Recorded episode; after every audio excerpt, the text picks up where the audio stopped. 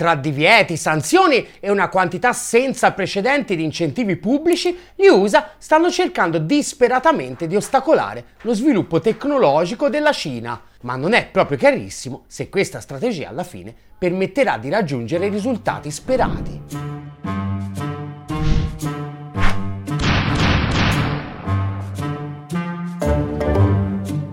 Domenica scorsa è atterrata a Pechino la segretaria al commercio USA Gina Raimondi. Prima della sua partenza, l'amministrazione Biden ha provato a far finta di voler ricucire un po' le relazioni, promettendo un'estensione di sei mesi dell'accordo sino-americano per la partnership tecnologica e scientifica, siglato negli anni 70 all'epoca dello storico riavvicinamento tra i due paesi, e anche rimuovendo dalla blacklist delle aziende con cui gli americani non possono avere niente a che fare 27 società, un po' pochine. Nella lista infatti ne rimangano ancora oltre 600 e poco prima l'amministrazione Biden aveva firmato un ordine esecutivo che impedisce alle aziende USA di investire in Cina nei settori dei chip, della microelettronica, dell'intelligenza artificiale e del quantum computing. Come scrive il Global Times, nonostante gli Stati Uniti abbiano mostrato segnali positivi nella stabilizzazione dei legami bilaterali attraverso una serie di piccole aperture, molti esperti in Cina hanno espresso i loro dubbi sulla sincerità degli Stati Uniti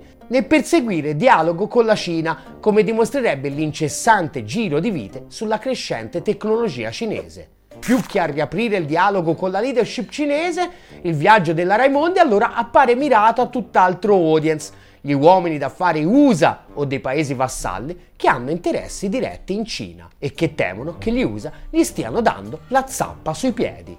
A partire ad esempio dai membri della Semiconductor Industry Association. Ad agosto hanno pubblicato un appello piuttosto accorato affinché le regole consentano alle aziende statunitensi di chip di competere in un piano di parità e di accedere ai principali mercati globali, a partire dalla Cina. Secondo il comunicato, continuare ad avere accesso al mercato cinese, che è il più grande mercato commerciale del mondo per i semiconduttori di base, sarebbe essenziale se davvero vogliamo permettere a queste aziende di avere quattrini a sufficienza da investire per mantenere il loro vantaggio competitivo. Ma non solo, accedere al mercato cinese, sostengono sempre le aziende, è fondamentale anche affinché i 200 miliardi che l'amministrazione Biden ha deciso di buttare nel suo Chips and Science Act non si trasformino in un enorme spreco. Per accaparrarsi questi incentivi, infatti, le aziende hanno cominciato a investire montagne di quattrini per nuovi impianti negli USA.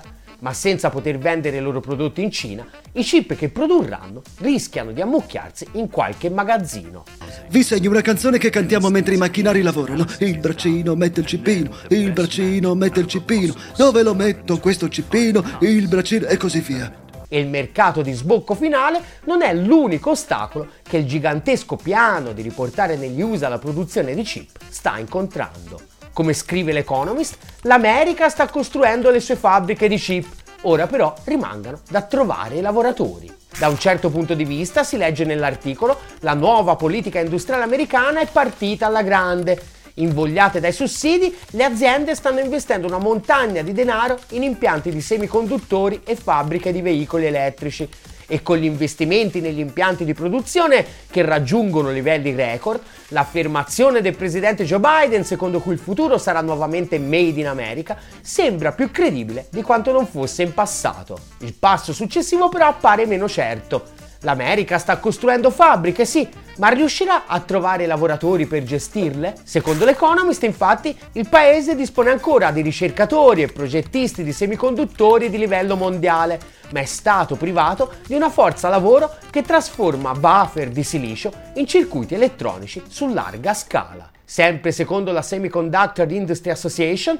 il settore dei chip made in USA già nel 2030 dovrà fare fronte alla mancanza di poco meno di 70.000 lavoratori specializzati. Per l'intera industria USA la stima tocca la cifra sbalorditiva di 1,4 milioni di lavoratori con le università che ne sfornano appena 70.000 l'anno. L'entità del deficit è piuttosto evidente, sottolinea preoccupato l'Economist lo hanno cominciato a toccare con mano in quel di Phoenix, Arizona, che del grande sogno di reindustrializzazione di Biden è la capitale assoluta. I taiwanesi di TMSC ci stanno investendo la bellezza di 40 miliardi per due giganteschi stabilimenti nuovi di pacca. Il primo avrebbe dovuto cominciare a produrre già dal prossimo anno, ma il mese scorso l'azienda ha ammesso che servirà come minimo un anno pieno in più perché non è riuscita a trovare abbastanza lavoratori con l'esperienza necessaria per installare apparecchiature in una struttura così altamente tecnologica. Il mio incubo, avrebbe dichiarato all'economist Shari Lissa della CMI Foundation,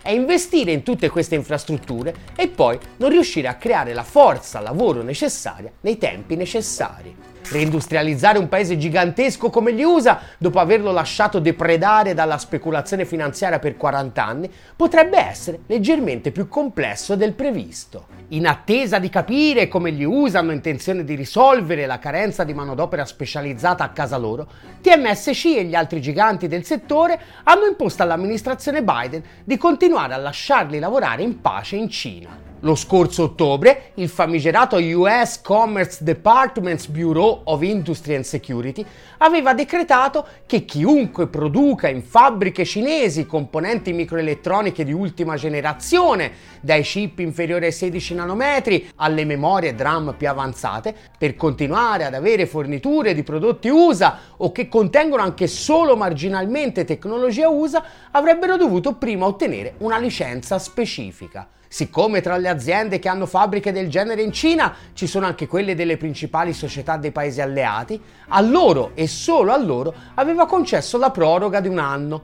Ora però che la scadenza si avvicina e che TMSC in Arizona è stata costretta a far slittare il tutto, ecco che arriva un'altra proroga di un altro anno. Nel frattempo Intel, in barba alla retorica del decoupling e alla minaccia di sanzioni, ha annunciato l'apertura di un nuovo centro di ricerca a Shenzhen. Farla rinunciare a tenere un piede in un mercato che nel 2022 ha contribuito al 27% delle sue vendite globali non sarà proprio banalissimo. Intanto, sempre nell'attesa che entrino in vigore ulteriori restrizioni, i colossi del big tech cinese si sono dati allo shopping compulsivo. Gli ordini per i sofisticati macchinari per produrre chip di ultima generazione dell'olandese SML sono cresciuti di oltre il 60% rispetto all'anno scorso e come titolava il Financial Times lo scorso 9 agosto, i giganti cinesi di internet hanno ordinato 5 miliardi di dollari di chip Nvidia per alimentare le ambizioni dell'intelligenza artificiale.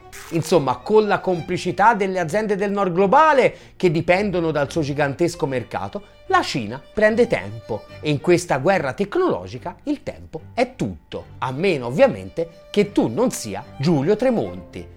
Se sei furbo come Giulio Tremonti, del tempo te ne freghi, perché tanto la guerra l'hai già vinta in partenza. Parlando a formiche.net della minaccia che i BRICS allargati, e in particolare la Cina, potrebbero rappresentare per l'Occidente, l'uomo che ha insegnato a eludere il fisco alla creme creme dei prenditori italiani ha affermato di non vedere grandi prospettive di sviluppo, perché lo sviluppo passa dalla scienza e la scienza passa per la libertà in Cina la libertà non c'è. È uno dei temi preferiti da decenni da tutti i suprematisti che si rispettino e che Tremonti continua a ripetere a pappagallo fuori tempo massimo, nonostante i fatti questa leggenda made in Silicon Valley che a fare la vera innovazione sono gli studenti fricchettoni mentre sono in cerchio con le chitarrine a fumarsi le canne, ha impedito per 30 anni di guardare in faccia alla realtà e di valutare con un minimo di equilibrio gli incredibili progressi tecnologici che stavano avvenendo in Cina. La letteratura scientifica oggi in realtà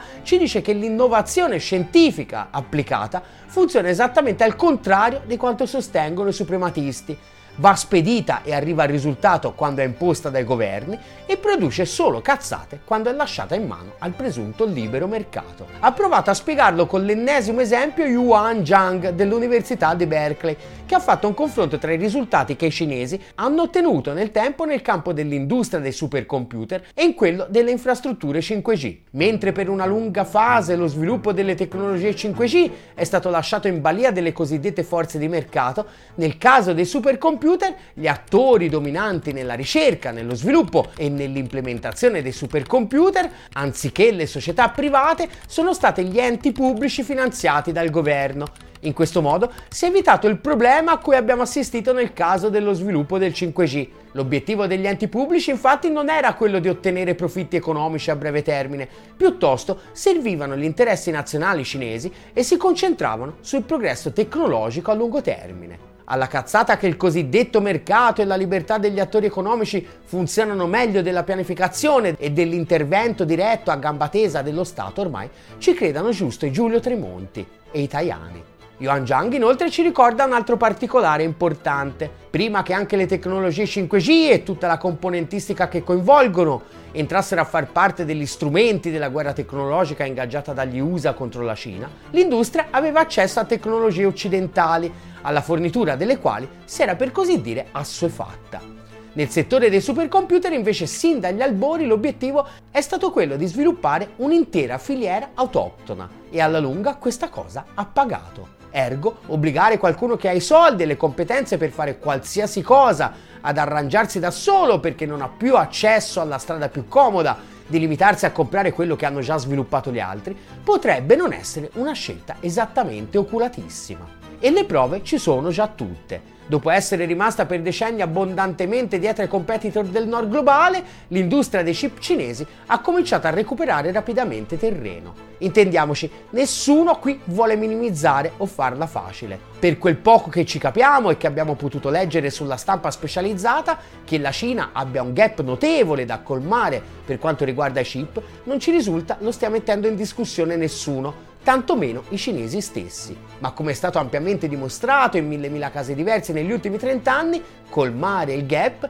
è sempre solo ed esclusivamente questione di tempo e le argomentazioni alla Tremonti sono sempre solo esclusivamente dettate dal razzismo di piccoli uomini bianchi che si sentono stupidi perché sono nati dalla parte giusta del mondo, ma quel mondo in realtà hanno esclusivamente contribuito a farlo regredire. Basta vedere cosa è successo nel settore delle rinnovabili. Come ricordava il Sole 24 Ore due giorni fa, la cinese Global Wind quest'estate ha festeggiato l'avvio della turbina eolica offshore più grande e potente del mondo, un bestione da 16 gigawatt, alto come un grattacielo da 50 piani, battendo primati che erano rimasti a lungo in mani occidentali e che si ritenevano frutto di capacità industriali e tecnologiche sofisticate che la Cina avrebbe faticato ad eguagliare. È solo la ciliegina sulla torta a coronazione di un percorso che ha visto l'industria delle rinnovabili cinese letteralmente surclassare quella europea, a partire anche dalla danese Vestas, che in un paio di anni è passata da rappresentare il 14% del mercato globale al misero 3,7% attuale. L'eolico cinese non è solo più grande ed economico di quello europeo, ma crea anche meno problemi. Secondo quanto riportato dal Sole, infatti, Siemens Gamesa, secondo gruppo europeo del settore, ha recentemente scoperto gravi difetti di fabbricazione che potrebbero interessare il 15-30% dei suoi prodotti. Questo scherzetto, oltre che ostacolare la produzione di energia pulita, costerà all'azienda oltre 2 miliardi, che insieme ad altri problemini porteranno a 4,5 miliardi di perdite nel 2023. In un paio di mesi il valore in borsa dell'azienda si è ridotto di un terzo e il titolo, il 23 giugno, è crollato del 37% in un giorno solo. E così, alla faccia del suprematismo tremontiano, da un anno a questa parte, le notizie dei progressi dell'industria cinese dei chip si susseguono una dietro all'altra. Poche settimane fa Shanghai Microelectronics Equipment ha annunciato di essere in grado di produrre la prima macchina litografica per la produzione di chip da 28 nanometri interamente cinese. E ieri il South China Morning Post titolava a piena pagina Rivoluzione nell'industria dei semiconduttori.